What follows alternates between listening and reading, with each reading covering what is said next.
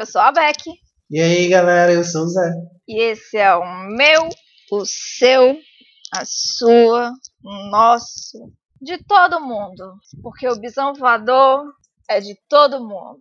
Então, vamos começar mais um Bisão Voador!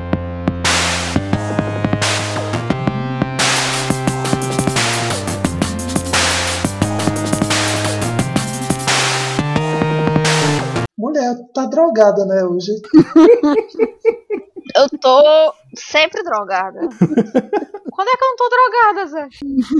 A minha vida é assim, eu acordo, tomo minha droga e um diazepam. Aí no meio da tarde eu tomo outro diazepam. Aí de noite eu tomo mais diazepam. Eu tô vivendo na base da droga. Eu já ia perguntar se tava com dor nas costas, se tomou alguma coisa diferente aí pra melhorar. Não, às vezes eu, eu, eu, evito até tomar relaxante muscular, porque eu tô direto na, no ansiolítico, aí eu fico, meu Deus do céu, o nível de droga que a pessoa chegou. Fundo do poço. Mas enfim. Ah, louca. Né? Meus queridos, meus amados, minha querida manada, o Bisão Voador está chegando ao seu aniversário. Um aninho de vida. A gente pode fazer. Êêêê! Por favor. Na verdade, vai tocar agora a Xuxa cantando Parabéns, uhul, parabéns, uhul. E aí fica a gente de fundo. Ê, parabéns! Ah, parabéns! Que dia mais feliz! Parabéns! Parabéns! Parabéns! Pronto. Exatamente. E para comemorar este dia maravilhoso, nós temos dois convidados que já estiveram conosco outras vezes, Fernando e Pirata, que são duas pessoas. Na verdade, nós estivemos com eles outras vezes. É muita droga, é muita droga. Disfarça. É tudo. E todo mundo tava junto. A gente se uniu várias vezes. É o que importa. É o que importa, entendeu? É que nossos corações bateram juntos algumas vezes, entendeu? E a gente não poderia deixar de convidá-los aqui para o Visão Podcast para participar com a gente deste um aninho, deste aniversário nosso, para falar sobre algo que todos e todas nós amamos, que é Avatar, a lenda de Aang, um pouquinho de porra, né? Representatividade e até mesmo sobre o nosso ego, que é o podcast dos meninos. Yeah, vamos falar de tudo, queridos, como sempre. Olá, olá, olá! Quanto tempo, quanto tempo, quanto tempo? Como é que vocês estão, meus queridos? Que saudade apresenta, de vocês, viu? Se apresenta, macho, agora é a sua vez. Não, eu tava primeiro cumprimentando, né, pra ser um pouco mais simpático, mas vamos lá. Olá, pessoal, tudo bom? tudo bem? Boa noite, eu me chamo Fernando Junta, eu sou um dos apresentadores do Nossa Ego Podcast, estou aqui junto com o meu amigo o Pirata, o bucaneiro aqui do, do ABC Paulista. Apresente-se, meu caro. E aí, meus amigos, tudo bem com vocês? Não vou falar boa noite, bom dia, boa tarde, porque não importa, você vai estar ouvindo isso em algum horário, então boa alguma coisa. Como o Fê disse, eu sou o Pirata, vulgo Douglas Monteiro ou Verse Vice, vocês escolhem. E também tô lá no Nocego falando umas noceguices. Muito bem. Não acreditem muito no entusiasmo, na felicidade, no amor que vem da voz de Fernando, viu? Porque ele é time tio Airo e enfim. Não gosto do tio Iron. Não, mulher, porque ele, ele fala só positividades em, dre- em detrimento de todas as negatividades que o boy fez, tá ligado? Ah, entendi. Como, como é, peraí, peraí, peraí, como é que é? Vai começar a polêmica. Vai, cadê a pipoca? Amor, traz a pipoca.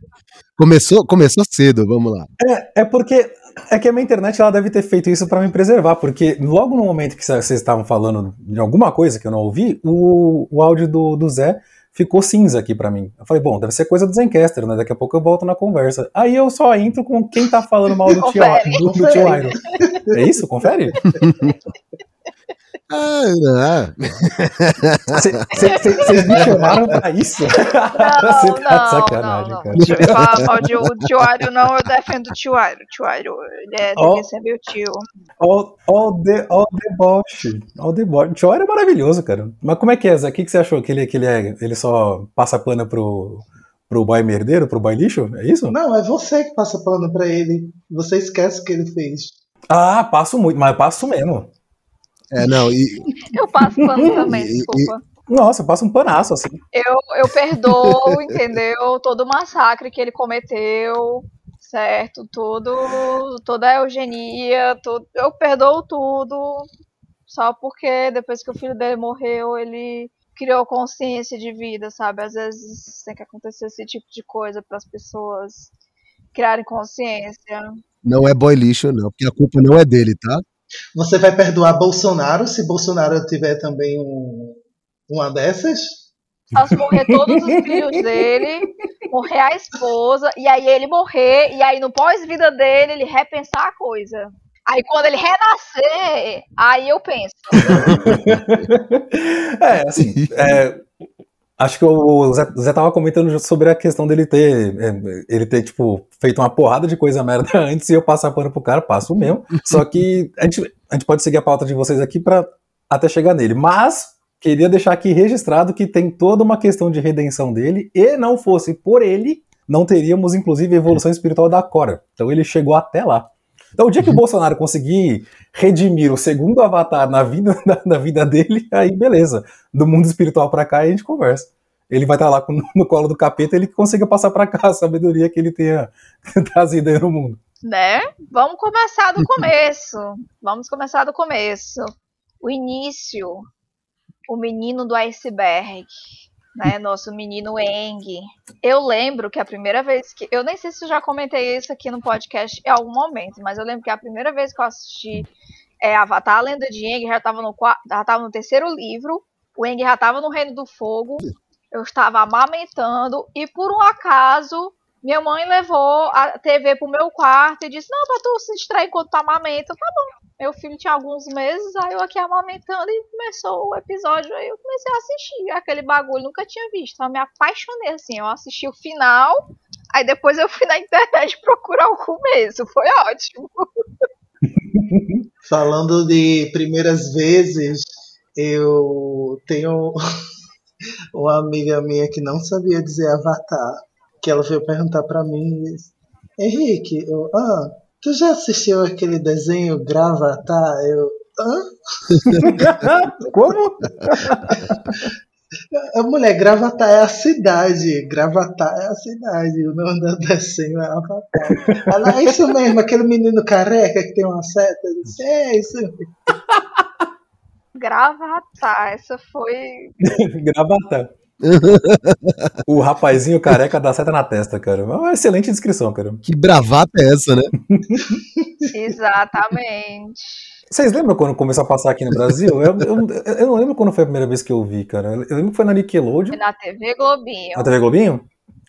Pra mim, pra mim foi na TV Globinho. Eu não tinha TV a cabo. Mas foi na TV Globinho, foi na TV Globinho. É, pra mim também, foi na TV Globinho. A Nickelodeon pra mim só veio no final da adolescência, já na faculdade veio o Nickelodeon. O outro era chique, já ia da Nickelodeon, desculpa. E- mas você acha que Avatar você tinha quantos anos, cara, quando tava passando nisso, velho? Ó, a TV Globinho eu tinha, eu acho que pelo menos uns 12, 13 anos, se eu não me engano. Olha, o Avatar, ele começou, ele estreou acho que em 2005 nos Estados Unidos, cara. Deve ter vindo pra cá o quê? 2006, 2007? Por, por aí. Não, não, porque meu filho nasceu em 2009. Ah lá. Pirata, você tinha quantos anos em 2009? Ah, cara, eu já tinha um bocado, viu? Eu sou. Você... Esqueceu. es- ó, não, mas peraí, você falou TV Globinho. TV Globinho eu era moleque É? quando eu assistia, vai. Eu era mu- muito pequeno. Não, Não. mas ainda tinha TV Globinho. Não, não Em tinha, não. 2009 eu tinha. Beck, eu acho que na verdade você deve ter pego alguma reprise, porque Pode ter eu, sido. quando a, a minha, a minha amiga falou de gravatar, eu tava terminando o normal médio, e eu terminei o normal médio em 2007. Hum. 2000. e- É, Pode ter sido. Pode ter sido algum, alguma reprise. É, porque o pirata pode estar fazendo algum tipo de É, anacronismo aí, né? De estar de tá lembrando da TV Globinho na época do Thundercats e falar que. Gente, vocês têm que me dar um desconto, porque eu sou pai, cara, e cabeça de pai tá, tá falhada aqui. Eu tô tentando, eu tô tentando fazer as contas de quantos anos eu tinha e não tô conseguindo. Tá, tá difícil. É, não, eu, eu- você é respeito máximo, tá? Mãe é, é sempre respeito máximo, admiração, admiração total. Mas eu sou, eu sou um pai que me dedico muito, tá? Tipo, eu sou a favor da paternidade. Então, tipo, eu tô aqui, camelando junto com a mãe. Eu só não dou o peito pra mamar. De resto, estamos junto aqui em tudo. Uhum. E a cabeça, a cabeça faia, né, gente? Eu tô tentando fazer as contas. Eu sei que em 2000 eu tinha acabado, eu tava no colégio, terminando o colégio.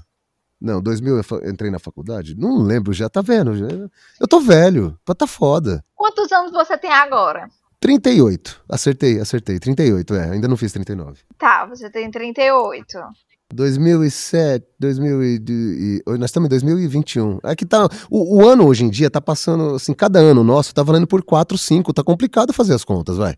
Bolsonaro não deixa. Tu nasceu em que ano? 1980 e... 82, 82, 2, 82.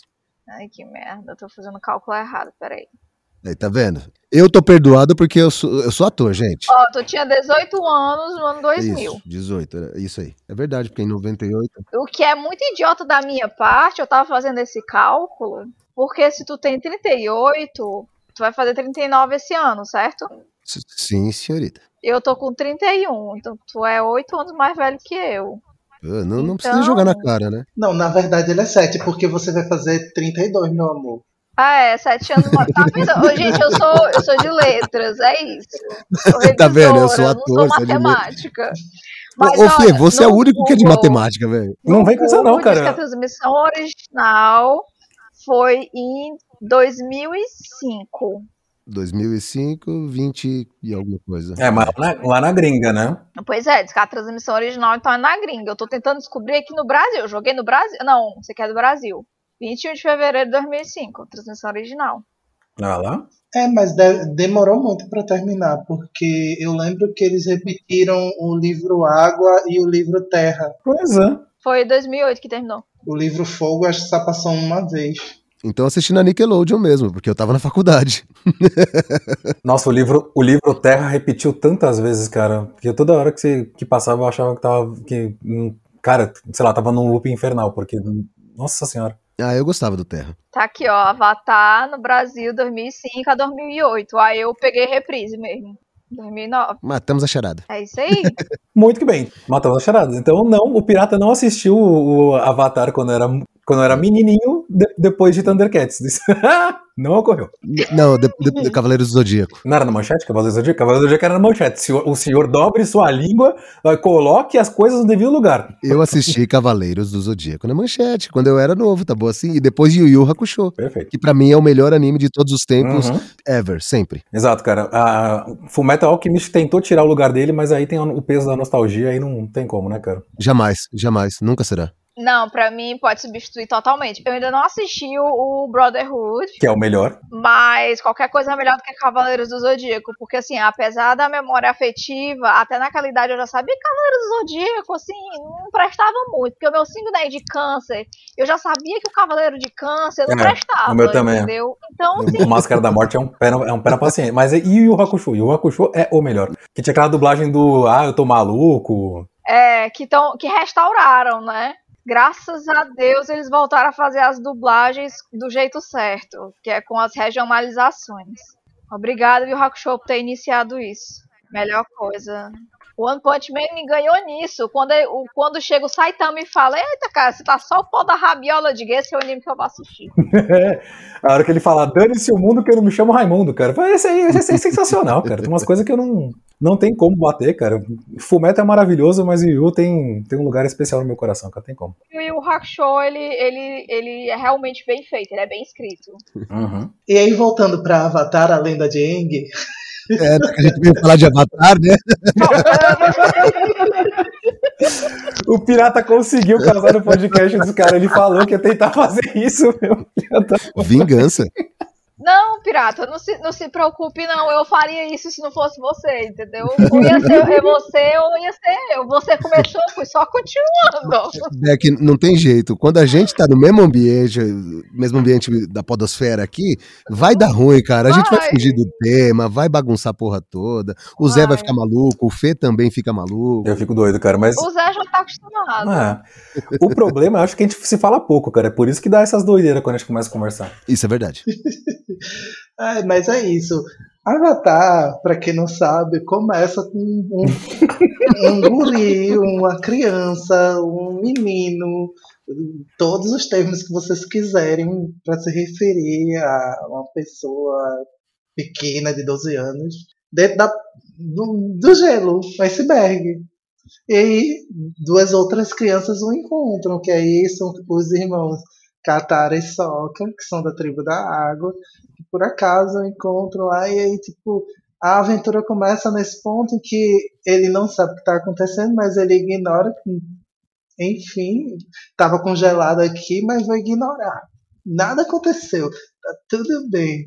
Aí pega o visão dele, vai dar um rolezinho com os novos amigos. As amigas falam que tá tendo guerra, que tá tendo. O mundo tá acabando. Ele, não, porque eu conheço o pessoal da Nação do Fogo, não tá acontecendo nada. Daí a pouco a Nação do Fogo ataca lá no, na tribo do sul, que é onde Katara e Sokka moram. E aí é que a aventura começa de verdade, porque ele descobre que ele está sendo caçado há mais de 100 anos. Na verdade, há 100 anos, né? Há mais de 100 anos, não, porque só tem 100 anos que ele está sumido. E aí? É, ele meteu a egípcia maluca, né? Falou que não sabia de nada, que não tem coisa. escondeu de tudo de todo mundo. E aí, inclusive, que ele é o Avatar. E aí, quando tem esse ataque, ele é, tem essa, essa revelação aí, vê que realmente tá tudo certo e, e, e viu que tá 100 anos aí fora da galera. E o que mais? Como é que ele continua, galera? Ele é, ele é uma criança, cara. Tem que ter. É óbvio, ele, ele tá com medo, com um monte de coisa. É óbvio que ele vai correr, vai mentir. Ele quer, ele não quer ser pego, cara. Tá certo. Ele é uma criança, é compreensível isso. Ele fez a egípcia, cara. Ele podia ter, ter sido não, sincero não, não, com a galera no começo. Ele é uma criança, e, e, e, outra, ele não é da criação com apego, então, tipo, ele não vai ser uma criança sincera, vai demorar para ele se sentir confiante. Outra coisa, vocês têm que lembrar que ele, o último momento que ele teve antes de ser congelado foi justamente ele fugindo uhum. da ideia de ser o Avatar. Uhum. Então ele não ia acordar do nada, ver outras crianças e de repente, tipo, tá livre daquilo e ele achar que tá tudo bem e dizer, gente, eu sou o Avatar, porque ele não queria ser o Avatar. Uhum. Muita responsabilidade para criança. Boa. Ele não queria. Bom ponto. Quando ele teve que falar que era o Avatar, é porque ele viu que, porra, eu tenho que assumir essa, esse BO aqui, entendeu? Tipo, senão eu não posso fazer mal a essas pessoas. Elas, ele, ele não foi criado assim. Uhum. Né? Apesar de ele não querer ser o Avatar, a criação dele né, junto com os monges, é de perpetuar a paz, é de proteger o próximo, é a família, aquele acolhimento e tal. Então ele olha, não, eu tenho que assumir aqui esse BO e me entregar, é o jeito. Uhum. Entendeu? Então, é, é, assim, essa idade de 12 anos dele também, né, é muito complicada. Porque é aquela fase igual a música da Britney Spears, entendeu? I'm not a girl, não era a woman. Nossa, uhum. pode crer. É, você tá no... É. Hashtag Free Britney só pra aproveitar o ensejo. Você não ia deixar, né, cara? Eu sabia que uma hora ia chegar. Mas assim, acho que todo mundo que, que todo mundo que vai ouvir esse podcast conhece a história do Ang, né? Mas acho que o, uhum. o, o Zé resumiu bem aí, né? Tipo, nesses 100 anos a, a tribo do ar foi caçada pela, pela, pela Nação do Fogo. A Nação do Fogo abriu guerra contra as outras nações, tem a Nação da Terra, a da tribo da Água, que se divide no norte e no sul, e a do, os Nômades do Ar, tá? que são vários templos que tem por aí. E aí a Nação do Fogo sabia que o próximo avatar seria do, do povo do ar, né? Caçou todo mundo, matou todo mundo, criou uma guerra contra o mundo inteiro para sair. A Nação do Fogo é uma nação totalmente militarizada, expansiva, imperialista e sai dominando o mundo inteiro e está há 100 anos numa guerra. E aí é quando é nesse contexto que ele acorda e ele não sabe de nada disso. Então é, acho que dá para dar, dar, uma introduçãozinha desse jeito. Vocês acham que falta alguma coisa do começo da, da chamada do herói aí? Da chamada aventura? Não. Não. Não tem a, é a chamada completa, né? Porque ele tem a chamada do herói, ele se nega, passa muito tempo negando a chamada do Uhum. herói, Uhum. até o momento em que ele tem que encontrar o mentor. O primeiro mentor dele é a Katara. Uhum. Que também tá precisando de mentor, né? Diga-se de passagem. É, eu acho uma coisa muito interessante quando tem um episódio do pergaminho, né? Porque ela fica frustrada com o fato do Aang pegar rápido Uhum. o que ela demorou, tipo, um ano para pegar um movimento. Sim. Né, que ela fica muito frustrada com isso e tal. E aí você vê o quão infantil eles são. Porque a Katara em momento nenhum pensou que ela teve que descobrir sozinha qual era a porra do movimento. E o Eng só pegou rápido porque ele tinha a Katara pra ensinar. Uhum. Exatamente. Mas não somente isso, né? Porque tinha o outro detalhe. Mesmo que, que seja um, um- um elemento diferente, e isso a gente vai vendo com o passar do, do tempo, né? que algum elemento tem afinidade com o outro. Por exemplo, ar e terra eles são opostos, e aí ele tem muito problema de aprender a, a dominação de terra. Mas ar e água, eles o- nem os movimentos são tão diferentes. Né? Então, Sim, é bem fluido, né? Exatamente. Então, para ele é fácil porque ele já é mestre de uma dominação que se assemelha a outra dominação. Aí, Uhum. quando o Katara passa para ele, ele, opa, é isso aqui? É, e ele tem ainda dois, dois Game Sharks aí, dois, dois, dois hackers aí, que um ele é, ele é o Avatar, então ele já tem essa afinidade espiritual desde sempre, né? E a outra é que a Katara ela foi a única, né, dobradora de água que tinha dentro da, da aldeia dela. Então ela não tinha com quem aprender, como fazer, ela foi, ela foi meio que sendo autodidata.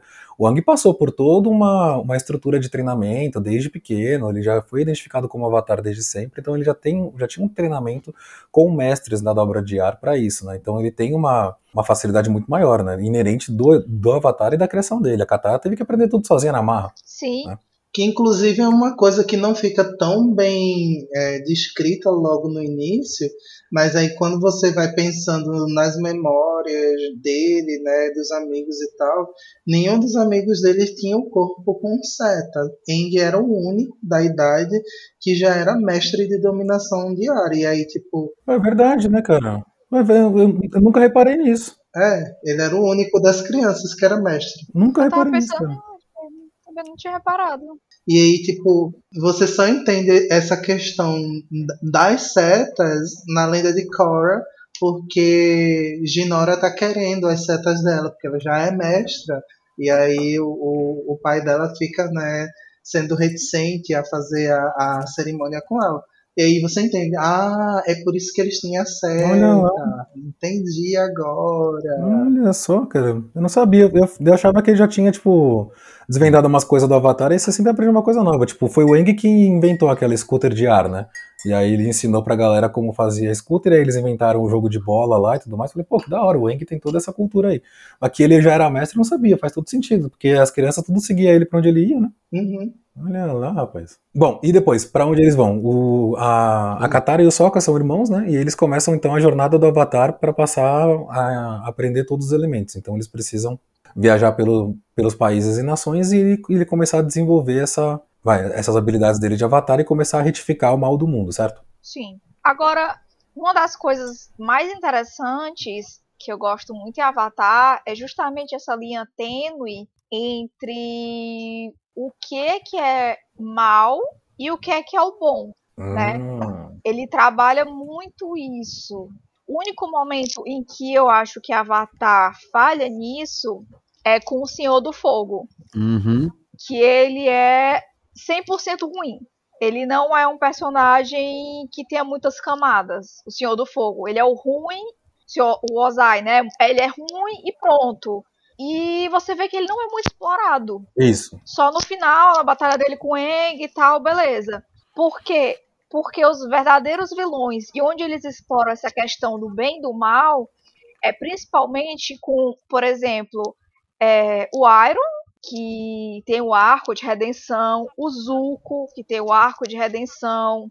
é, não só eles dois, como a irmã do Zuko, me deu um branco agora o nome dela. Azula. Azula, né? É, a Azula, que você no começo é, odeia ela full, você acha que ela é totalmente ruim por ser ruim. Uhum. E depois você entende que ela não é ruim por ser ruim. Ela quer ser amada, mas o jeito como ela aprendeu sobre o amor é que as pessoas têm que temer ela. Então, mas a diferença é, mas a diferença é que a, a que a Azula também não é tão bem explorada nisso, acho que justamente por ela fazer essa contraposição do Zuko como o Ozai faz com o Iroh, né? Então, um, os dois irmãos. Mas, rapidão, por que eu tô falando isso? Porque o próprio Ozai, aproveitando que a Beck comentou, ele só vai ser mais explorado quando você tem os flashbacks com a mãe do Zuko, que também é, acabou assumindo na história, e depois, quando terminou o Avatar, que lançaram alguns livros, umas graphic novels aí, que conta a história da mãe da, deles depois, tudo mais, é que você começa a entender um pouco mais como é que o Ozai funciona. Mas com certeza, ele é o grande antagonista mesmo, né? Ele é a representação de tudo aquilo que está acontecendo de ruim dentro do, do mundo de Avatar. Isso. Né? Toda aquela questão imperialista, de dominação, de guerra, né? O, é, o, é o Senhor do Fogo, é o, é Lorde da Guerra, Ozai, né? Que, como ele se intitula. Então ele acaba sendo mesmo esse antagonista que não tem camada nenhuma, ele é totalmente unidimensional e serve como contraponto apenas pro bem em geral, assim, né? Os outros têm muito mais nuance. Você tem o, o próprio Bumi, né? O amigo do... É, não, é, é, isso que eu ia falar, cara, porque o, o, o Ozai, a gente vê ele muito pouco, né? No, no comecinho, na história do Zuko e tudo mais, e depois já mais pro final. Então não, não tem como é, explorar todo, todo, toda a história dele. Então ele só entra justamente nesse ponto, tipo, o, o mal. É, isso é o mal. Mas no, tem toda é, essa história, essa explicação por trás que você manja aí do, da graphic novel, eu não sei não, não, nem sabia disso. Então, tem uma coisa que eu acho que fica meio perdida às vezes quando a gente fala desse pessoal da, da Nação do Fogo, né? Porque desde o início eles estão mostrando que existe uma dualidade na Nação do Fogo, que existe um antagonismo na Nação do Fogo, começando com Roku e com Sozen, que aí que ele finaliza com Zuko e Azula. Uhum. E, e finaliza uhum. porque Roku e Sozen acabam se unindo via os netos, que são Ursa e Ozai. É isso mesmo. Ozai neto de Sozen e Ursa neta de, de Roku. De Roku. E aí por isso que sairia alguém para protagonizar algo bom e alguém para protagonizar algo mal, que já vem da árvore, né? Isso. E aí tipo alguém para redimir ali as questões que a própria Nação do Fogo criou. Né? Então, desde o início eles estão tentando trabalhar o que é o bem e o mal dentro da Nação do Fogo. É, dentro da narrativa como, como um todo existe uma profundidade muito bacana, assim, né? A própria dança do fogo dos dragões, você vê que são dois dragões sempre Sim. fazendo movimentos espelhados um com o outro, um é vermelho, outro é, outro, outro é azul. Então existe toda a, a questão da dualidade, ela não está mais presente e é, ela está mais presente, na verdade, na Nação do Fogo. Não existe outra nação que, que mostre mais isso. Você tem o o, o pessoal desde o começo falando que não, porque ela, ela vem do seu sentimento, das emoções e da raiva. Aí tem aquele. Qual é o nome daquele cara que tava na, na Nação da, da Pedra lá? Que é o Jeong Jong, eu acho, que é um cara de cabelo branco, que ele era um. É ele mesmo. Ele, ele foi o mestre daquele general Zal. É, então, aí ele, ele é extremamente ressentido, ele é um membro da Ordem da Lotus Branca, a gente talvez pode falar, expandir um pouco mais que isso, mas ele fala logo quando ele encontra os meninos que ele não quer ser o professor do Eng porque ele sabe que o fogo só tem um caráter de destruição. Então ele traz muito disso. E aí o Airo, né, e o, e o com o que ele aprendeu com a nação da água e com as, outra, e com as outras nações, ele fala, mas não, o fogo na verdade originalmente, né, tem todo um caráter de trazer vida e de, e de de, de, vir da paixão, ele não vem da raiva, mas a paixão, quando ela pode ser expressa por uma polaridade negativa, ela vai ser uma paixão destruidora. Quando ela vem uma polaridade positiva, ela, é ela, ela, ela, é uma paixão que aquece e que, e que faz ferver e brotar dentro de você. Então é muito bacana essa, essa, essa profundidade que eles dão, mas é mais na nação, não no Ozai, né? O, o Roku ele era o avatar que não conseguiu fazer a conciliação na, na época dele, e aí veio a guerra. Né? Ali tem o problema da falsa benevolência, né? No caso do Roku, porque ele passa pano pro Ozai, uhum. entendeu? Basicamente isso. Ele tenta fingir que ele tá agindo com sabedoria, dando chances pro Ozai mostrar que ele é bom e tal, mas ele sabe que o Ozai não é bom, ele sabe que o Ozai não vai parar, ele sabe que vai dar merda, Mas ele passa pano pro Azai porque eles eram melhores amigos. Souzen, no caso. É, o Souzen, Souzen, que é o do Cometa, né? É, o Souzen, é.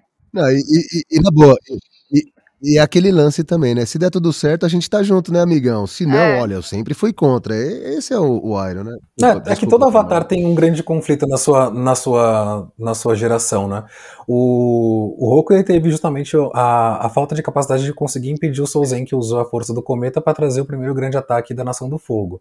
Aí você teve a. Qual é o nome daquela Avatar que era da Terra? Que era a que a Kyoshi. Peck, ele se orgulha até hoje? Kyoshi. Aqui, então, a Kyoshi, a Kyoshi criou o, aqueles Daili, que são a força secreta policial do Reino da Terra, que hoje é um antagonista na época do Ang, sabe? Que trouxe, que, que é apegada extremamente a valores, a briga da Terra, matou aquele outro líder tribal que depois gerou todo um ressentimento pra cima dela também. Então, todo Avatar tem uma, uma dualidade aí no meio, né? E uma, e uma, e uma briga com isso. E o Aang tem a dele que é, ele não quer lutar. Né? Ele, se, ele se recusa a assumir esse papel do Avatar dentro de um contexto de guerra no mundo inteiro, que ele tem um, um oponente nítido e claro, além de, óbvio, né, ter o mundo inteiro para ele sair aprendendo e retificando as coisas que ele vai fazendo no caminho, como mediador, mas ele se recusa a lutar, numa guerra, entendeu?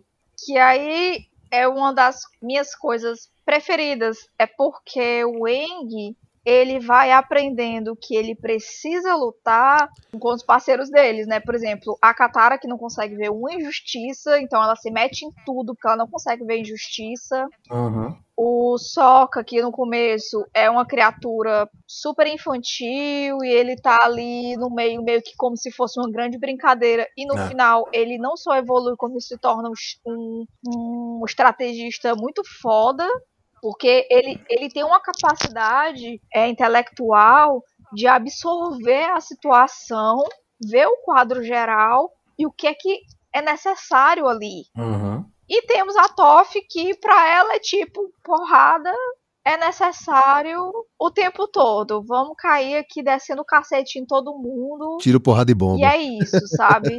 ela tem que aprender a criar uma certa responsabilidade e basicamente parar de ser barraqueira o tempo todo. É, e eles, eles desenvolvem os personagens com isso, né? A Toph, ela tem toda uma questão de ser filha de família rica, mas ela odeia isso, então ela, ela, ela luta naquelas, naquele WWF lá que eles fazem, e ela tenta ficar, assim, ela e o Sokka tentam se provar o tempo inteiro, né? O Sokka porque ele quer ser reconhecido como guerreiro lá pro pai dele, e e ela quer se provar como, ela- como ser, um ser um independente e não é aquele cristalzinho de vidro só porque ela é cega, né? Sim, Só que são dois imprudentes no começo, e tanto que tem uns pau muito engraçado, eu racho o bico isso. sim.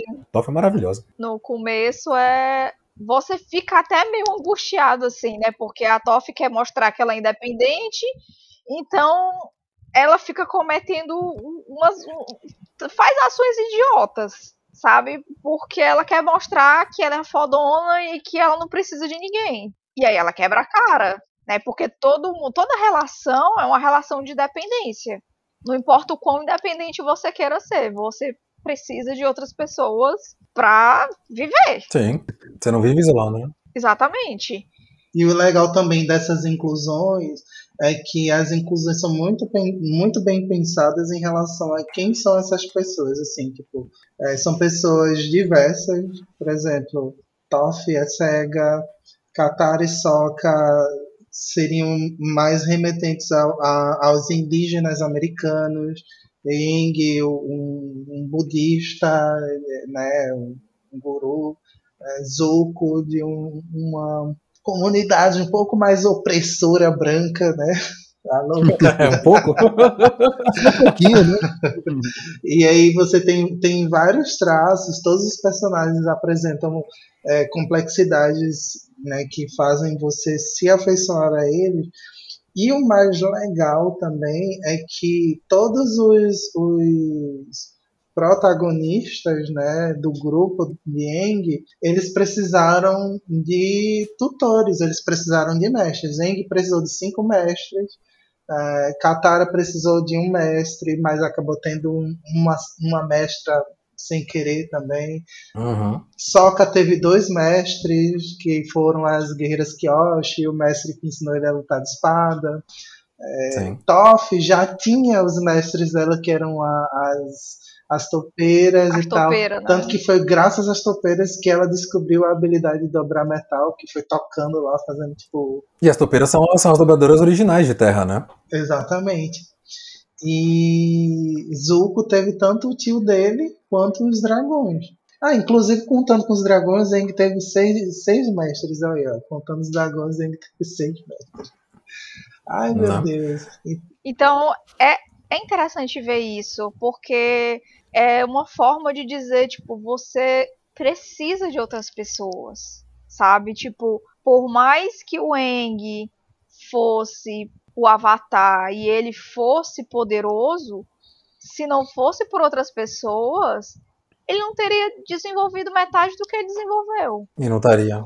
É, e o, que é muito engraçado é que eu vi um, um, uma. Um meme não, né? Foi uma montagem na internet falando sobre o arco do Eng e o da Korra. O Eng, o arco dele é ele precisar se tornar como a Korra, um guerreiro, enquanto a Korra precisa se tornar como um Eng, um pacifista. Faz todo sentido, né? E entra também na questão do ciclo do Avatar, né? Porque eles vêm justamente de histórias pregressas disso, né? O, o Avatar antes do Eng era, o, era, o, era o, o Roku, não era? Uhum. Do fogo. Então, né, ele, já, ele já vinha né, de, uma, de, uma, de uma sociedade que valorizava essa questão de guerra, de militarização e tudo mais. E aí você vem no Eng uma coisa totalmente oposta, diferente, até pela criação dele, assim, é bem bacana isso, né? É sempre a geração futura passando, tentando limpar as merdas da geração passada também, tem umas coisas engraçadas. Basicamente. Esse negócio de você ter que limpar das merdas, eu lembrei agora da vez que eles estão na ilha, que não gostam do Avatar, porque matou o cara lá, aí tipo, ah, porque foi, a... mas não fui eu, aí foi a Kiyoshi, aí vamos trazer ela aqui pra ver a verdade, aí ele traz a Kiyoshi, aí ele, ela não, não fez isso, com certeza não, a Kiyoshi, matei. Não fiz mesmo. Matei sim. fiz mesmo. É maravilhoso, né, cara? Matei. Foda-se. E ela é muito bruta, né? ele fica com aquela. Ele tá com a roupa dela, né? Ele, fica, ele, ele tá com a roupa dela com aquela cara de bosta, de tipo, fudeu. Ai, muito bom. Pessoa, tipo, e ele todo defendendo a Kyoshi, não, ela jamais faria isso. Um avatar matar assim desse jeito, jamais faria isso. A Kyoshi, matei mesmo, tava precisando. ele ia causar isso daqui, isso daqui, isso daqui, eu tive que matar mesmo. Essa... Ele só vai perceber de verdade essas diferenças quando ele entra justamente no. No modo Avatar? Não, nas questões filosóficas dele sobre devo matar ou não devo matar o Senhor do Fogo. E aí ele decide conversar com os avatares passados e todo mundo vira para ele e diz: mata. Pode crer, né, cara? E cada um fala, fala mata de jeito diferente, né? Não. Não é, não é bem assim, né? É, cada um fala. Tipo assim, né? O Hulk é tipo, olha, assim, você tem que dar um jeito no cara, assim, dar um jeito assim, bem dado, entendeu? então, mas era justamente isso que, que ele queria saber, um jeito bem dado, sem que eu precise matá-lo, uhum. mas o jeito que todo mundo estava sugerindo era matar, mesmo sem dizer mata. Até aquela que era do ar falou, meu, ele é um, ele é um, ele é um, ele é, pera, assim, pelo bem maior, ele precisa morrer também, caralho.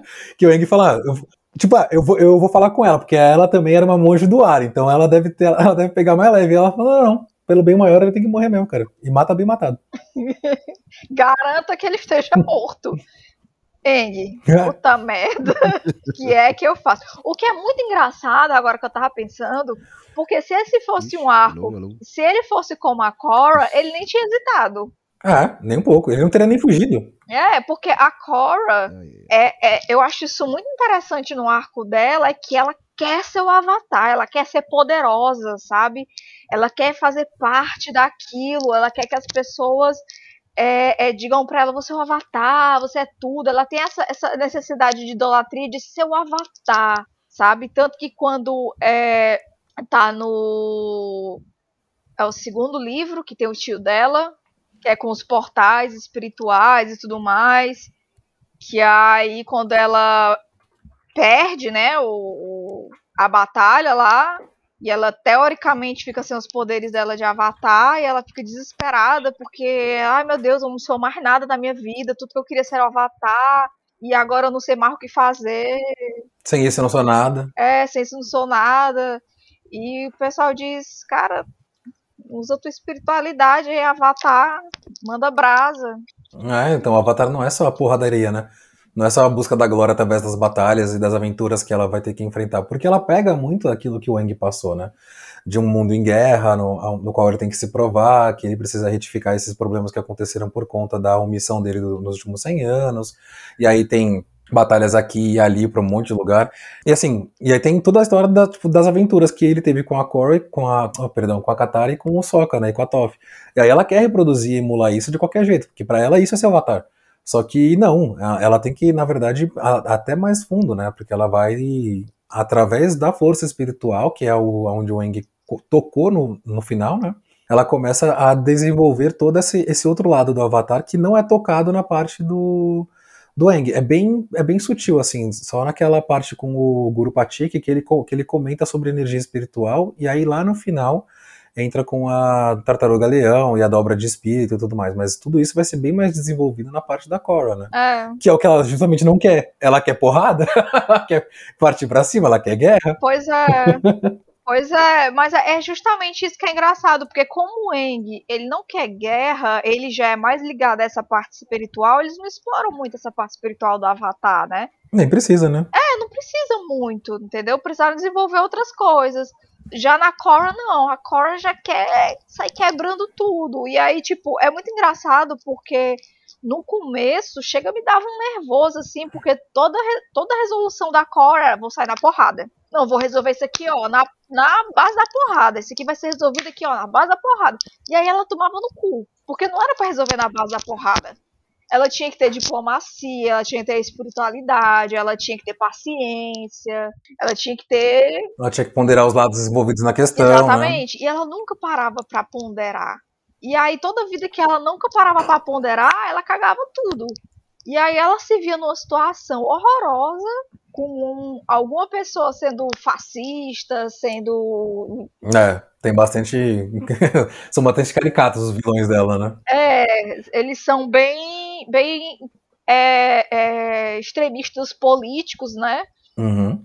Tanto que uma das questões interessantes que me foi apontado antes de eu assistir a Cora, que eu prestei atenção, é no fato de que todos os vilões da Cora é que nem você tá assistindo Pantera Negra. O Killmonger não tá errado. Mas os métodos dele estão errados. Uhum. Então, muito do que os vilões da Cora falam, ela não exatamente discorda deles, mas os métodos deles são horríveis. Sim. Mas eles são bem caricatos, porque tem um. É, mas tem um que é, que é totalitário, tem outro que é um líder espiritual, tem um que é fascistão. E aí, mas é, é, é, bem isso mesmo, né? Tipo, até o tio dela, né? Tem toda uma questão aí com ele no, no, final de que, olha, não, está tentando reavivar aqui, mas não, cara, ele estava querendo, na verdade, domínio através do poder do, do, do, mundo espiritual. Só que ela não consegue enxergar, né? Essas, aliás, a jornada inteira dela é essa, né? Tentar enxergar o, o lado deles, que eles estão fazendo, que eles fazem todos os monólogos deles e afins também, óbvio, é, é, ele é um elemento de roteiro para isso, mas ela enxerga que tem um problema que eles não estão errados, mas na abordagem é diferente. E aí que ela fica, ela começa a dar aquela crescida, né? Essa questão com o tio dela, inclusive, é uma das mais complicadas, porque ela vê o próprio povo dela sofrendo, sendo que ela concorda com o tio dela, e aí fica uma questão muito complicada na cabeça dela, porque ela fica, não, ele tá tentando fazer o bem, e aí tá todo mundo apontando para ela, cara, tu não tá vendo a merda que ele tá fazendo, ele não tá fazendo bem a ninguém. E ela fica, não, mas a motivação dele é boa. E ela não consegue enxergar que, beleza, a motivação pode ser boa, mas não quer dizer que o modo como você tá resolvendo as coisas é bom. Exato, né? Tanto que eles ficam cobrando, eles falam, ah, você é avatar, você é avatar, e aí, faz alguma coisa pra gente, né? Você tem que, você tem que achar o caminho do meio, né? Exatamente, que aí é o maior problema dela, é encontrar o caminho do meio. Do equilíbrio, né? É, o, o, o equilíbrio. Hum. É a coisa mais difícil para ela, encontrar esse equilíbrio. É, a gente falou aqui, né, de lições valiosas e tal, né? Aqui o Zé incluiu também a questão da os tipos de masculinidade. É, tem um canal do YouTube que eu já me esqueci totalmente o nome porque meu cérebro essa hora não está funcionando, talvez eu me lembre em algum momento, que ele fala muito sobre essa questão da masculinidade no Eng, né, a lenda de Avatar, porque o Eng, todos os personagens masculinos principais, principalmente o Soca, para mim, né? Ele começa como sendo boy lixo. Uhum. uhum, sim. Ele é o, o, machistinha, né? Ah, a mulher não serve para nada e tal, até ele levar uma pé das Kiyoshi. Principalmente da Suki, né? Ele apanha de Suki e se apaixona por ela. Exatamente. Gosta de apanhar de mulher bonita. Não é assim que funciona, não? A gente bate nos caras e se apaixona pela gente? É, não. Não. Então hoje é errado nisso? O Maurício de Souza ensinou que sim, cara. Desde pequeno, lendo a da Mônica, é mais ou menos isso mesmo. Pois é, eu aprendi na turma da Mônica que é assim, a gente bate nos caras, eles se apaixonam. Não, vamos lá, você tava falando do Sokka, né, que ele também tenta todo matar, uma fixação pelo boomerang dele depois pela espada também, né, fica muito na cara que é tudo é, extremamente fálico também, né. Alô, Freud? Uhum. Pois é, exato. Vem aqui, Freud. Mas é isso que é interessante, porque eles trabalham essa questão da masculinidade pelo apego ao fálico, né, pelo apego à masculinidade e no final, até mesmo tem um, um, um arco da Katara se apaixonando pelo cara que é o bonzão, né, o líderzão e tal. Nossa, pode crer. Né? Que, que eles, uhum. eles trabalham esse tipo de masculinidade para mostrar o quanto ela é tóxica, o quanto ela não faz bem. É um cara que, que é um cara, é um cara que parece o, um Peter Panzão com os meninos perdidos e tá saindo por aí querendo, querendo vingar a aldeia dele e acaba querendo matar todo mundo uma hora, não é? É o Jato. E ele não tem. Ele tem o direito ao arco de redenção dele, mas a redenção dele é a morte. É, então. Esse que é. Nossa, gente, vocês, vocês têm uma memória muito boa, cara. Eu tô puxando aqui, eu não consigo lembrar disso daí. Caramba! Mas você estava comentando da masculinidade no Wang, né? E o Wang, ele, ele, ele representa uma outra forma, né? De, de, de, ser homem, né? O amadurecimento dele. Ele, ele, ele morre de ciúmes do, do, do jato, né? Uhum. No começo. E aí ele se vê, aí ele se vê como insuficiente para Katara também durante o tempo. E tem até uns sonhos meio muito caricatos, assim, tipo de, de, de draminha adolescente, que eu acho barato. Fala, meu, é o Avatar, ele é o ser mais poderoso do mundo. E ele tá preocupado com essas questões mundanas, e eu acho isso muito importante, porque, tipo, não importa o tamanho, né, cara, que você. É, ou a importância e relevância que você também é suscetível e vulnerável, tá ligado? E porque eles são crianças e não sabem lidar com seus próprios sentimentos, não sabem o que tá sentindo, não sabem como se expressar, não sabem N coisas. Exatamente. E aí, é, voltando um pouquinho para esse esse vlog, né, que eu falei para vocês, esse youtuber, ele cita que o meio que a masculinidade do Eng, no fim das contas, acaba se mostrando é por meio do amor. Uhum. Né, que ele se recusa, por exemplo, a matar o Ozai. Uhum. Né, ele não quer matar o Ozai. É, ele começa a conquistar a confiança das pessoas por, por, por meio da bondade, do amor, da ajuda. Então, o, o Eng começa a perder o medo de se tornar uma pessoa vulnerável aos outros. Ele começa a, a, se abrir e com isso ele começa a ganhar, porque pessoas que não são vulneráveis às outras, beleza, pode ser que elas se tampem para não sofrer nada, mas elas também não vão ter nenhum tipo de alegria. Uhum. Porque elas estão fechadas. E Sim. o Eng aprende isso. Com certeza, e o Eng é, um, é uma pessoa que tem que expressa seus sentimentos bastante. Ele, ele chora quando ele tá com vontade também, ele demonstra, ele, ele demonstra arrogância quando as meninas lá da, da, da, da Terra, tipo, ficam, nossa, você é o Avatar. Ele começa a fazer aqueles truquezinhos e gosta da, gosta da, da atenção, mas logo depois fica muito. fica batido já, e ele, ele começa a ver que só, só chamar a atenção através dessa, desse pavoneamento das habilidades dele não leva a nada, né? Esse é aquele que ele pesca um peixão, não é? Isso. Bem lembrado, esse episódio é muito interessante porque ele, ele começa a receber uma atenção que ele não tinha da Katara. É. Né, que era é, que ele queria que ela o admirasse, como ele é uma criança, né, obviamente, o, ele achava que para você conquistar a garota, né, ele tinha que se pavonear, olha como eu sou poderoso e tudo mais. E ele vai achando isso ali e ele vê que com a Katara aquilo não funciona, não tá funcionando. Isso vai frustrando ele. E aí faz ele levar um extremo que leva todo mundo a uma situação de perigo. E aí é quando ele aprende, ele percebe que caramba, tipo, eu tentando chamar atenção para mim com esse meu ego ferido, eu poderia ter causado a morte de muitas pessoas. Uhum. Pois é, simplesmente por, por, por, por, seguir aí a sua a, a ubris, né? A, a sua vaidade, né, cara? Pela atenção que ele estava recebendo. Exatamente. E por outro lado, temos Zuko, que é um menino mimado que não pode ouvir não de nenhuma menina. Também tem isso. É, o Zuko não é mimado. É, não é mimado, pô. Ele só foi mal criado. O Zuko não teve amor, cara. Ele não recebeu amor, ele só recebeu porrada, porrada, porrada. Mas ele é príncipe. Ele é príncipe, ele é monarca. Ele é monarca. Monarca tem tudo no colo. Ele recebeu amor, sim. Ele, ele, ele recebeu o amor do Airo. E da mãe, Não, né? De, do, do Airo depois. Do Airo ele recebeu só um acolhimento, tipo, ó, tô, vai fazendo aí, vai atrás que eu tô com você. O, o, o Airo tá naquela, tipo, eu vou, vou pro lado que dá certo, vamos ver. Vou caminhar aqui com esse moleque, mas se der certo, beleza. Se não der, eu tô aqui do lado do pai dele.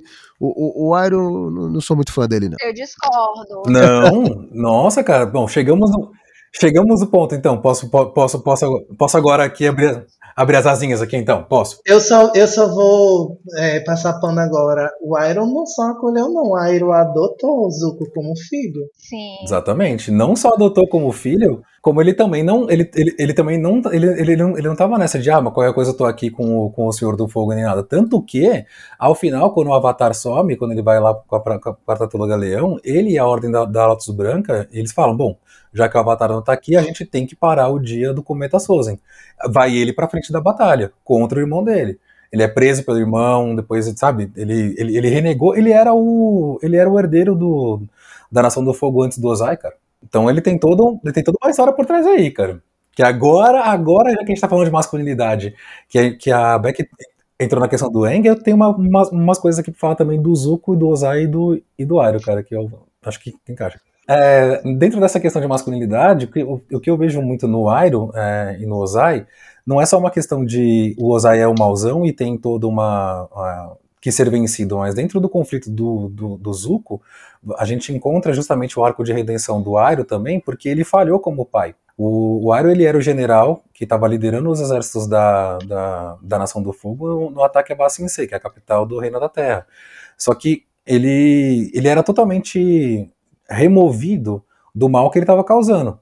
Ele tinha dentro do ideal dele os ideais da Nação do Fogo, que veio já lá do Azulon, né, o pai dele e tudo mais, que falam, é, a Nação do Fogo tem uma, um desenvolvimento tecnológico e, uma, uma, e um estilo de vida que vai ser muito bom se a gente conseguisse expandir isso para o mundo inteiro. Então ele vê isso como, como os valores dele, ele curte isso dentro dele. Só quando o filho dele morre que ele percebe que ele não é que ele não é imune tá? As, as violências do mundo. E aí ele começa a perceber, né, naquele. Tem um episódio que é aquele pequeno soldadinho, quando ele fala que o filho dele morre, cara. É, foi extremamente impactante, porque ele tenta passar para o Zuko as lições que ele aprendeu ao longo do, ao longo do programa, que é onde ele, onde ele realmente falhou como pai. É, então vamos lá, tipo, ele percebe que quando a, o filho dele morre, não tem, é, não tinha espaço nessa noção de força, é, de, de honra e de heroísmo. Tanto que ele fala, né, naquele presente que ele dá pro Zuko, ele fala que a, a é uma adaga que ele ganhou, que ele, que ele pegou do general que se rendeu na, do, da primeira muralha e fala, olha como é bonito o trabalho que eles fizeram aqui, mas ele não fala sobre o, o mal que, que ele está fazendo.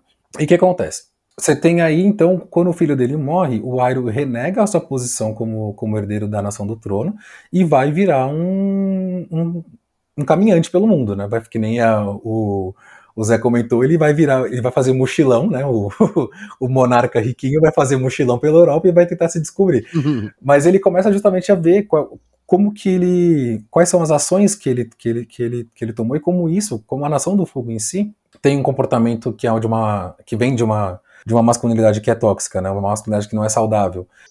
Não, tipo, uma masculinidade vai, vamos chamar ela de doentia, porque tóxica né, faz mal para você, mas não faz mal só pra você, faz mal pro mundo inteiro. Então aí tem esse contraste no Ozai e no, e no Airo.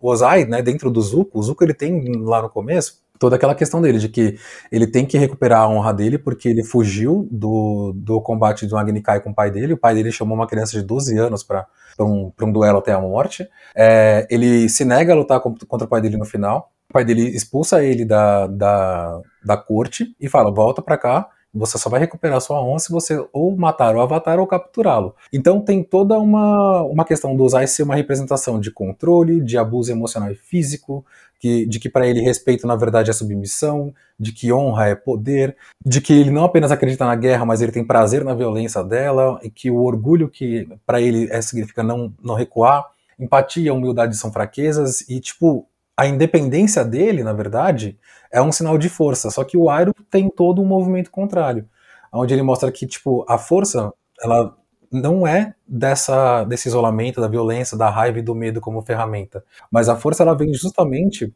da onde o Ozai enxerga a fraqueza, ele enxerga como força, que é a parte de precisar do outro, da, da, da compaixão, da questão da humildade, ele fala que a honra vem da humildade do outro e de seguir o próprio caminho, né? Ele fala isso pro Zuko o tempo inteiro. E naquele episódio que eu comentei agora, o Pequeno Soldadinho, que é um, são várias histórias pequenas, em quatro minutos eles, eles, eles, eles resolvem isso. O Ario ele tá andando por Bassin C, aí tem uma criança é, jovem, que uma criança pequena mesmo, né, que tá chorando, e aí ele canta para acalmar a criança, que demonstrando toda uma compaixão que você não vê em ninguém na Nação do Fogo.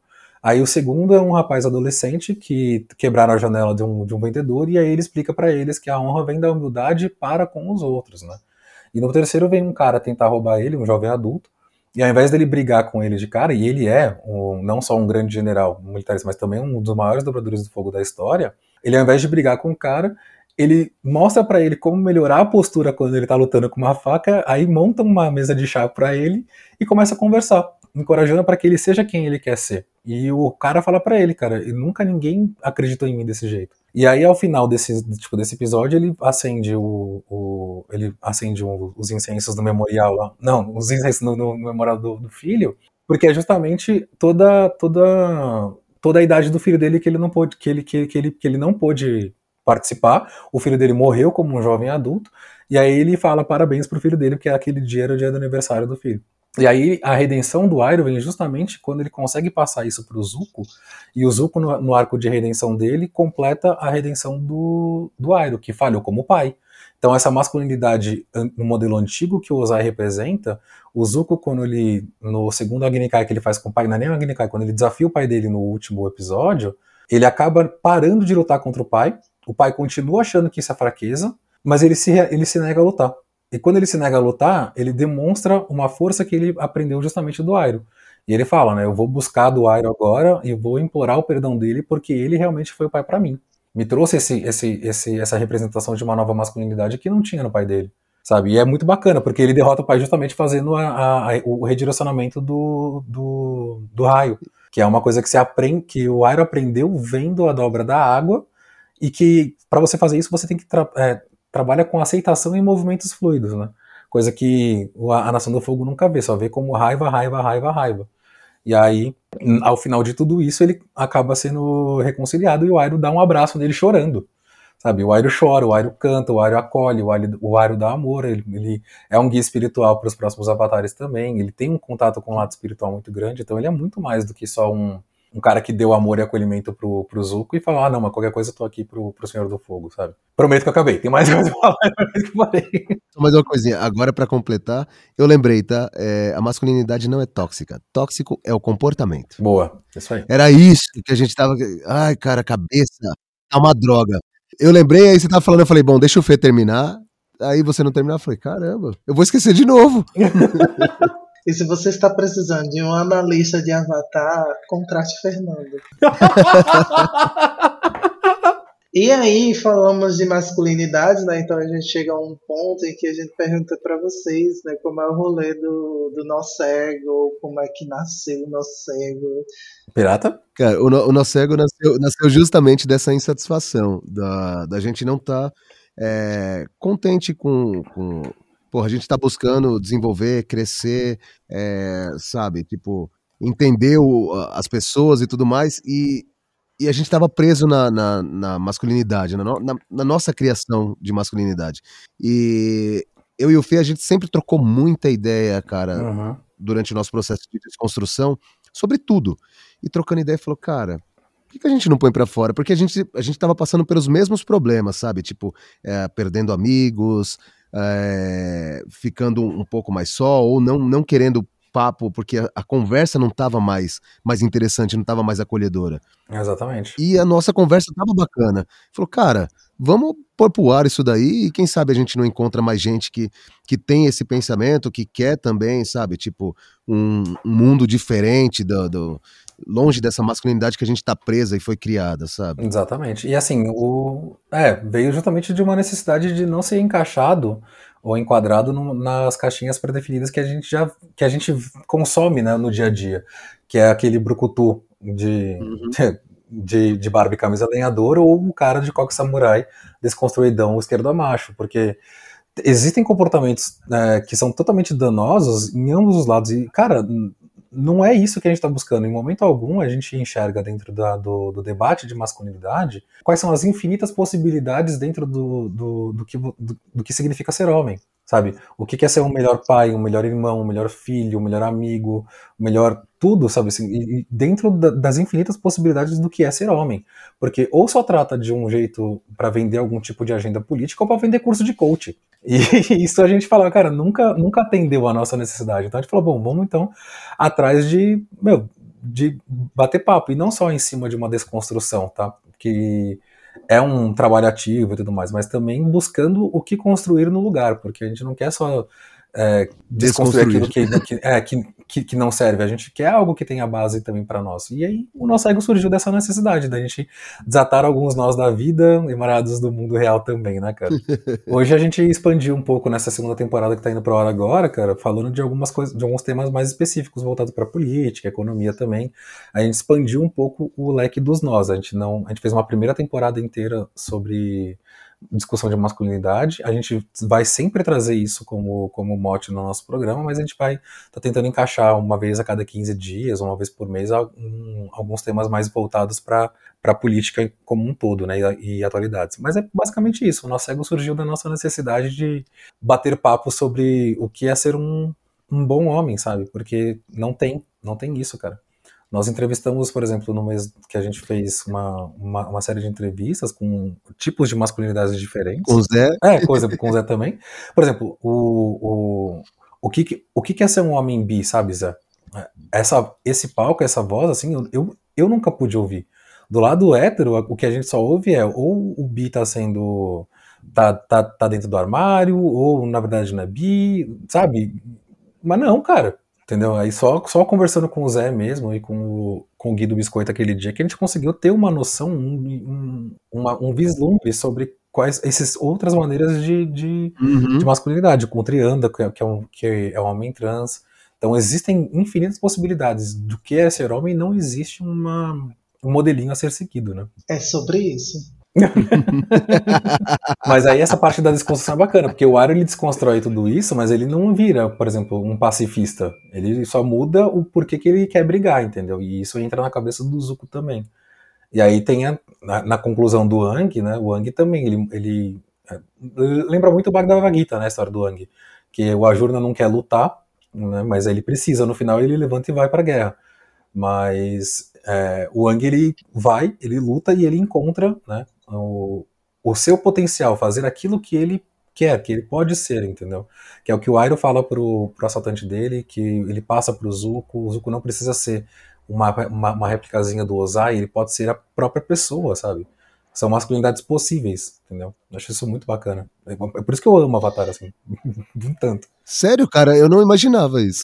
E aí tem mais um ponto que sempre é o ponto que encerra, na verdade, a, o contexto do que é o Avatar, né? Que é ele ser o elo entre os dois mundos, que esse é um problema para Ing e esse é um problema ainda maior para Korra, né? Porque Ing ainda tinha uma facilidade de se encontrar espiritualmente porque ele já vivia entre monges, né? tinha essa, essa capacidade de se ligar à sua espiritualidade porque o elemento dele já tinha essa característica de estar ligado à espiritualidade também. E o que, o que foi totalmente ruim para Cora, porque ela já era lá, eu quero matar todo mundo, eu só quero força e tal. E tinha que ir para um, uma área totalmente diferente. Então, os dois só se tornaram entre aspas, avatares completos depois que eles entenderam melhor essa mecânica de ser o elo, né? E para Eng, esse elo a gente vê que é muito mais importante, né? Quando ele precisa usar o mundo espiritual, a, as vidas passadas para conversar, para chegar a um ponto final, para decidir o que, que ele tem que fazer, até ele encerrar todo o contexto dele quando ele conhece uma tartaruga leão gigante que estava passeando assim, ó. Eu não tinha nada para fazer, foi passear do lado da ilha que ele estava. ou, ou, seja, tudo isso seria muito bem resolvido com um, um terapeuta ou uma terapeuta, né? A tartaruga fez essa função. Nossa, isso foi muito o que a gente comentou no último episódio que a gente gravou com vocês, que era personagens que não teriam, não participariam de nenhuma animação caso estivessem no terapeuta. Harry Potter é um deles, pelo amor de Deus, aceita que pais morrem, cara, no mundo inteiro. Olha o Neville aí, cara. Naruto, Naruto exato. A gente vai ter que gravar esse programa. A gente só comentou, mas a gente não gravou. Como assim o Neville? Os pais do Neville estão vivos. É pior ainda, os pais dele enlouqueceram. Exato, torturados e enlouquecidos, mas olha como ele não, não, não saía causando problema para todo mundo. Desde o primeiro livro, foi ele que se interpôs na frente dos amigos e falou: para de fazer cagada, fi. Porra, você já, foi, vocês já foram lutar contra um trasgo e vocês têm 11 anos. Ó, tá eu, eu, acho que essa é a deixa pra gente gravar o próximo programa, porque a gente não gravou falando disso, a gente citou e estamos citando de novo. É fazendo buzz para depois a gente chegar no momento, porque tem que ser um momento muito especial. E, gente, qual o personagem preferido de vocês de Avatar? Hum. Fernanda já vai dizer Iron, né? Não precisa, não. A gente... Na verdade, aí, ó, ó, ó você. Olha você aí, cara. Na verdade, é o Homem do Repolho, cara. O vendedor de repolho é o melhor personagem de Avatar. Ele aparece em Korra também, cara. Ele é excelente. Ele tem uma empresa de repolho, ele é preso, viu? Corrupto. eu adoro um boy lixo, velho, que eu posso fazer. Cara, eu gosto. Como que era o nome daquele amigo do Eng que, que depois é rei lá e eles curtem? O Bumi. Isso. Put... Nossa, cara, como eu adoro, eu adoro ele. Esse episódio foi o que eu mais gostei. E a Tuff, né, que eu gosto dela também. Tuff é maravilhosa, né, gente? Adoro ela, cara. Olha, eu fico muito entre a Toff e a Katara, porque a Katara é muito foda e a Toff também é muito foda. Uhum. É, eu amo as duas. Só que assim, eu amo muito a Katara, mas eu com certeza sou a Toff. A Toff sempre, cara. Eu tô com você, Beck. A Toff manda. Olha, eu gosto de Lee e de Mai também. Elas são muito legais. Na verdade, a gente, não, a gente nem comentou delas e da Azula, né? Da relação que elas têm. É bem bacana também, cara. A relação que elas têm com a Azula não é bacana, não. não, bacana que eu digo é a relação. É, totalmente abusiva, né, cara? Manipuladora pra cacete. Na verdade, eu acho muito interessante porque determinado momento mostra que a Azula não estava manipulando as duas. As duas estavam se esforçando para ser amiga da Azula até o ponto em que a Azula pediu o impossível para elas. Tipo, até agora elas estavam concordando com que a Azula, sabe, tipo, tamo indo na da Azula. Até o momento em que a Azula ultrapassou uma linha. Elas disseram, peraí, que já não rola mais não. Mas então, a Azula ainda tem uma questão com Lee, que é quando ela vai recrutar, porque com Mai é mais fácil que Mai tá entediada de ficar com a família dela. Exatamente. Aí a Azula chega e fala, vamos fazer tal coisa. Aí Mai, vamos! Vai me tirar daqui desse tédio? Vamos agora. Mas com Lee, não. Com Lee, ela chega lá no circo, ela coloca, coloca aro de fogo, um caralho é quatro pra menina se fuder fazendo os malabarismo dela. A menina vai, tá bom, eu vou com você, Azula. Exatamente. E é, e é, e é, e é assim, não que elas estão na da Azula, porque elas também concordam e tudo mais. Elas entram dentro de uma manipulação que a Azula faz, porque a Azula estava sentindo, né? O caminho da Nação do Fogo é, é, é, o isolamento.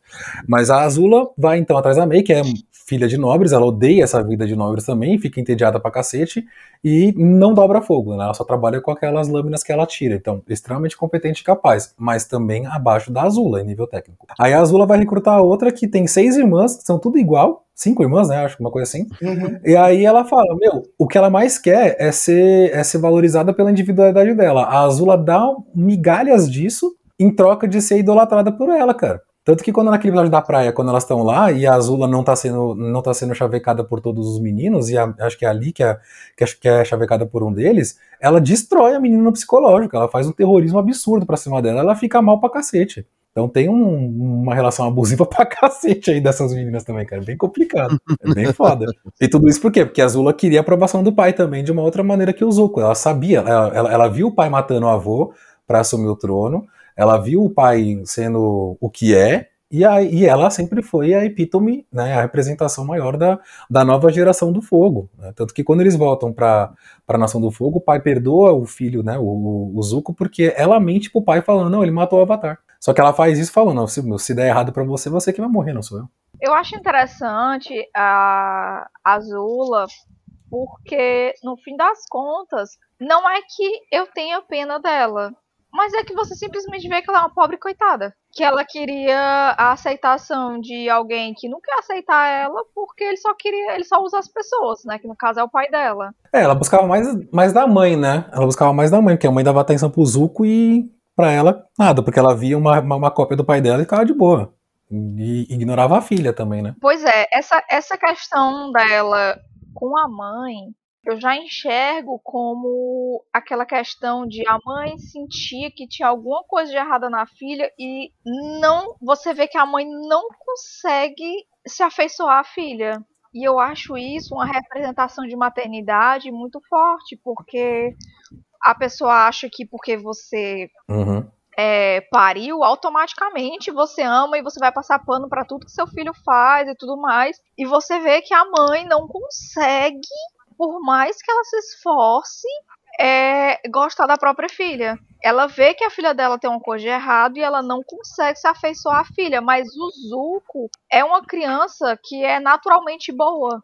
Então ela gosta, obviamente, mais do Zuko. E também tem uma hora que a, ela fala pra mãe dela: Você me acha um monstro. Você não me ama porque você me acha um monstro. E a mãe dela gagueja tentando dizer que não é isso, porque você vê que a mãe dela se sente culpada uhum. por não conseguir amar ela. Caralho, que foda. Ela não consegue. Então a Azula vai tentar conseguir é, agora a aprovação de quem? Do pai. E ela consegue a aprovação do pai. Sim, e ela busca superá-lo, né? Porque ela, ela, ela, ela, ela, quer ser, ela quer ser excelente em tudo. Ela não pode ter um fio de cabelo, lembra? Na, ela, ela treinando fora Sim. do lugar.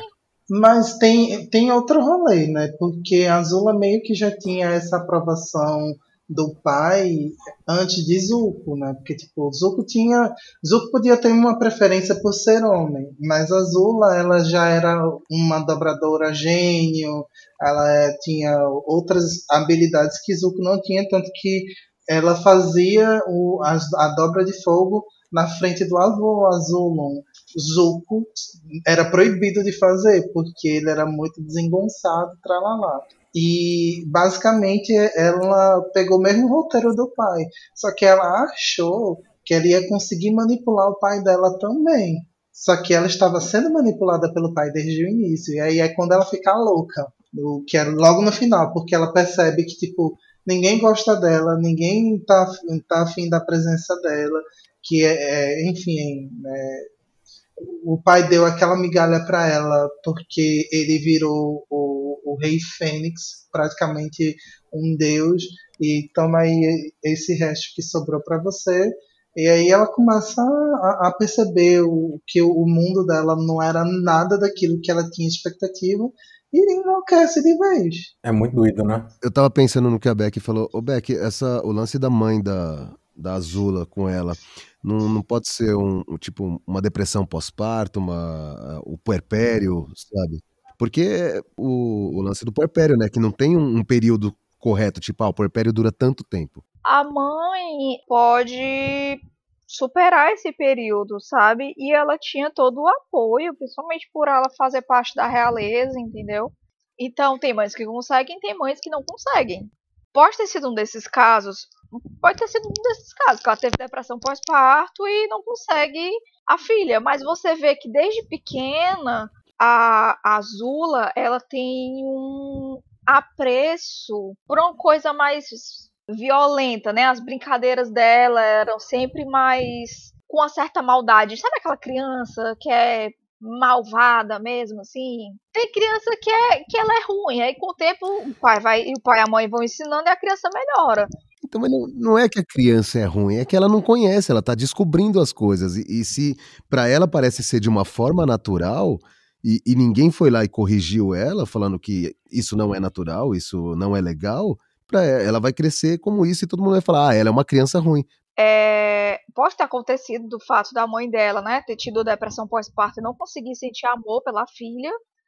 Uhum. E você vê uma certa distância né, entre ela e a filha, e ela vê a mãe dando aquele amor que ela queria pro Zuko. Sempre dando esse amor pro Zuko. Então o que, é que ela faz? Eu vou conquistar o meu pai. E aí o jeito de conquistar o pai é o quê? Sendo foda. E ela é naturalmente muito boa, né, como dobradora de fogo, porque eles se utilizam da raiva. A Azula tem muita raiva dentro dela.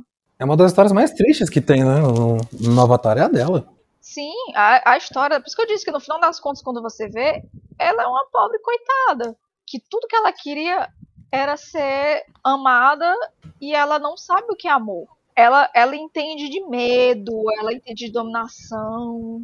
E assim, é, é algo que a gente veio aprendendo e que a gente até comentou lá, lá, no podcast, a gente trabalhar a nossa agressividade, a nossa violência para outros propósitos, é uma parada que é justamente tratada a exaustão, né, com todos os personagens que estão dentro dessa guerra, que é justamente o, tá bom, não é através do, passiv, do, da passividade ou então desse pacifismo extremo do Ang, por exemplo, mas é o porquê você luta. Por que você está usando violência? Por quem você. É, é, é mudar o, o, o aquilo que alimenta esse tipo de agressividade ou esse tipo de violência. Saber o quanto você pode ser agressivo, saber quais emoções estão trazendo, estão surgindo, estão vindo, e esse tipo de diálogo, esse tipo de coisa a gente foi ter, como a gente já comentou, justamente na arte marcial, mas não é só para se defender, mas é para defender o outro também, pô. É para lutar e se, e, se, e se levantar contra injustiças também. O Avatar fala disso, cara. E a gente trazendo tipo, agora para para a questão de masculinidade, é qual é o propósito que você luta, cara? Você tá lutando para se impor? Você tá lutando para subjugar? Ou você tá lutando para combater certo, meu, injustiças que você vê no seu dia a dia, cara, contra teus amigos, contra tuas amigas, contra, sabe? Você, porque o que eu tenho certeza, cara, que uma das coisas que também quem estoura, o que mais, o que mais, o que mais queria era alguém defendendo ele também e não conseguiu. E tem muito adulto perverso que segue, que segue reproduzindo. Então vamos lá, terminando esse episódio especial de um aninho yeah. do Visão Podcast, com essas pessoas incríveis, maravilhosas, que a gente ama muito, certo? E a gente vai para o melhor momento. Eu sei que vocês amam esse momento, que é o momento do Wi-Fi. Vai, Fê, você começa. Bom, eu vou, eu vou recomendar aqui, né, pegando o gancho da, do, do último ponto da conversa, que achei bem, bem bacana que casou. Tem um, um podcast que a gente gosta bastante também, chamado Fora do Meio Podcast, do Fernando Arazão. E o último episódio dele, o 52, é justamente sobre efeminado. Afeminado, perdão. E ele fala sobre a, a, os preconceitos que ainda existem, inclusive dentro da comunidade LGBTQIA+, e fala sobre a, esse problema que o pessoal fala sobre ser afeminado ou não. O Fora do Meio ele é, um, ele é um podcast que é feito para pessoas dentro e fora do meio, né? Como ele, ele faz essa, essa jogadinha, onde ele discute todo o universo LGBTQIA+, e acho bem pertinente para a conversa que a gente teve agora com relação a ser afeminado ou não. Né? Tem problemas que vão além só da, da, da da masculinidade que a gente chamou de tóxica aqui, que também é reproduzida em todo em outro contexto que tem, sabe? Não é só dentro de um contexto heteronormativo, sacou? Então achei importante, achei bacana o episódio dele. Fica aí a dica. Inclusive, Fernando é, criou a rede LGBT Podcasters, Exato. que é uma rede que o Bisão faz parte também. É nós. É. Beijão, Fê, pra você, cara. Saudades. Beijo, Fê, seu fofo. Vai, Zé, sua vez. Olha, eu voltei a ser o taco sujo essa semana, então vou indicar porque já faz um tempo que eu não indico nenhuma animação. Então vamos lá, eu vou indicar The Promised Neverland, que é uma animação bem doida, distópica, fantástica, uma delicinha, que é com os pirraia que estão sendo criados para ser vendido, traficado para os monstros lá, que os monstros estão afim de comer cérebro. As crianças são tudo criadas, traficadas dentro de fazenda. É assim, é, é massa. Caraca, Caceta. Adoro, bem o Tacredo mesmo, né? Adoro. Esse era o mistério do anime e ele acabou de entregar. Obrigada, Zé. Vai lá, pirata. Ai, ai, o que, que eu indico, gente? Sinceramente, eu não, eu não tenho visto nada. Eu, só, eu posso indicar um, um trabalho que eu fiz que eu, que eu quero muito que as pessoas assistem, que eu acho muito legal? Óbvio. Ai, muito obrigado. A única coisa que me veio na cabeça é o talk show do Disney é, da Terra pro Ned. Eu faço o Cornélio, que é o assistente de palco. E, cara, é um barato. São alienígenas entrevistando a galera aqui na Terra. Eles vêm com a missão de destruir a Terra, só que ele se apaixona pela Terra e fala: "Ah, vamos entrevistar a galera. E aí segue nessa bagaça aí. Fica o mistério do porquê diabos alienígenas se apaixonariam pela Terra, mas vai segue o bonde. É, né? É, Se nem a gente tá gostando muito, né? Exatamente. a premissa aqui não dá pra entender, né, cara? Mas, mas agora, como a gente tocou no assunto de, de maternidade e paternidade, tem um, tem um que eu gostaria que todo mundo assistisse, que é lindo, que é o Renascimento do Parto. Tem na Netflix. Tem o 1, o 2 e o 3. Que é- são é, histórias reais, claro, é documentário, ah, de mães e, e os tipos de parto, né? O parto natural, cesárea, o porquê que no Brasil tem tanta cesárea e quase nada de natural é, as mentiras que os médicos contam, o, o mercado que virou tudo isso daí. Mas é, tem todo. Tem a história. Tem um lance bonito também, que é o parto em si, o parto natural, e, e mostra ah, partos feitos em casa e tudo mais. É, é lindo, é gostoso de ver. O 1 e o 3. O 2 é terrível, mas é necessário. Adoro. Agora eu vou pra minha indicação e eu tô numa vibe de filme de terror que puta que pariu, é só que eu tô assistindo agora. Opa, manda aí. Além de assistir Saudade. The Office, eu tô só assistindo filme de terror. Então eu vou começar indicando a série da Babá. A série não, na série de filmes, né? Que tem a Babá e Babá Rainha da Morte. Nossa. Ah, não. Bacana, hein? Cara, eu amo porque é o clássico cinema terror trash. Ah, Hum, que maravilha. Ah, meu Deus! E é um filme que ele tem noção do que ele quer fazer. Ele quer ser trash, ele tem noção de que ele é trash. É tipo assistir um filme do Robert Rodrigues, entendeu?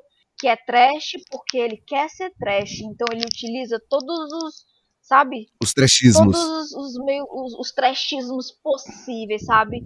O filme não se leva a sério. Então é um livro, é um filme de terror meio gore, trash, que tem consciência de que ele é assim e ele é muito criativo.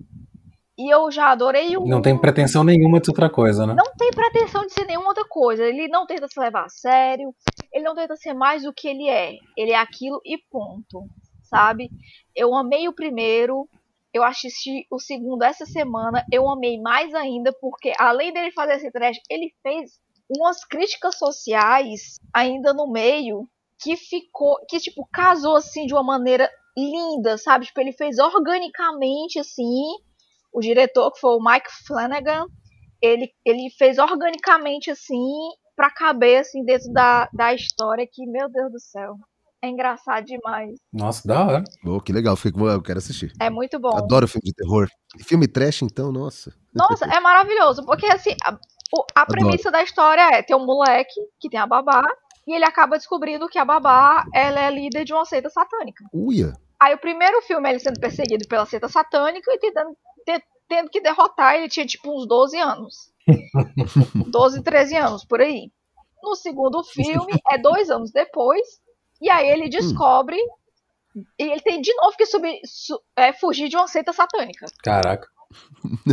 E aí volta os personagens do primeiro filme. E aí, só que eles É. elaboram mais, são mais criativos ainda, eles incluem mais elementos, sabe? Mas não piora, só melhora o filme. Tipo, ele, eu acho ele muito melhor do que o primeiro. Hum, Chegaram pra bom. mim pra ter a audácia de dizer que era fraquinho. Eu, fraquinho, ele utiliza todos os elementos do trash perfeitamente, com criatividade, com gosto. A pessoa vai me dizer que é fraquinho, sai daqui. É uma pessoa que não, não- não tem bom, não tem bom gosto para o trash. Não tem. Fazer o quê, né? Nem todo mundo tem esse bom gosto. E é isso. Pirata, Fê, muitíssimo obrigada pela participação de vocês. Imagina, a gente que Foi agradece. incrível. Eu- Né? Façam aí o Hashtag merchan de vocês. Fê, por favor. Você... Ah, bom, eu vou dar, eu vou dar a deixa pra você, cara. Muito obrigado por tudo também, gente. Muito obrigado pelo, pelo convite. A gente adora bater papo com vocês, ainda mais sobre meu, essa, essa parte da cultura pop que a gente ama. E para todos aqueles que queiram nos encontrar, pode encontrar onde, Pirata? Arroba Nó Cego Podcast, tudo junto e sem acento no O, no Twitter. E você pode mandar um e-mail também em nossegopodcast.gmail.com. É isso aí, tudo junto sem acento em qualquer rede social, arroba nosso Cego podcast. Um beijo no coração de vocês. Isso aí. Beijo, gente. Obrigado, foi um prazer inenarrável estar aqui. Eu adoro bater papo com vocês sobre tudo. Sobre tudo, eu quero bater mais papo. Ah, Che- Chega de, chega de gravar e vamos ficar só proseando, só falando asneira. É isso aí, gente. Não se esqueçam de seguir o Bisão Podcast nas nossas redes sociais. Todas as redes sociais do Bisão Podcast são Bisão Podcast. Não se esqueçam de seguir a gente nas nossas redes pessoais. Não se esqueçam que nós amamos receber mensagens de vocês. E se vocês quiserem mandar mensagens longas, vocês podem mandar e-mail para. Contato arroba visãopodcast.com. Repetindo, contato arroba visãopodcast.com. Isso aí, Po- Posso fazer também? Go- Gostei disso, posso fazer também? pode. Contato arroba bisãopodcast.com. Uh, chega a arrepiar aqui, ó. Uh. E é isso, gente. Também não esqueçam que o Bisão tem um site próprio agora. A gente está tentando manter postagens por lá, saber o que a gente acha do universo LGBT, indicações e tudo. Na, na verdade, até agora só o Zé postou, porque eu sou relapsa mesmo. e eu tô com 500 projetos para fazer, mas vai dar certo. E é isso, gente. Feliz um ano para nós. Beijinho, beijinho. Tchau, tchau. Tchau! Beijo, tchau. Tchau!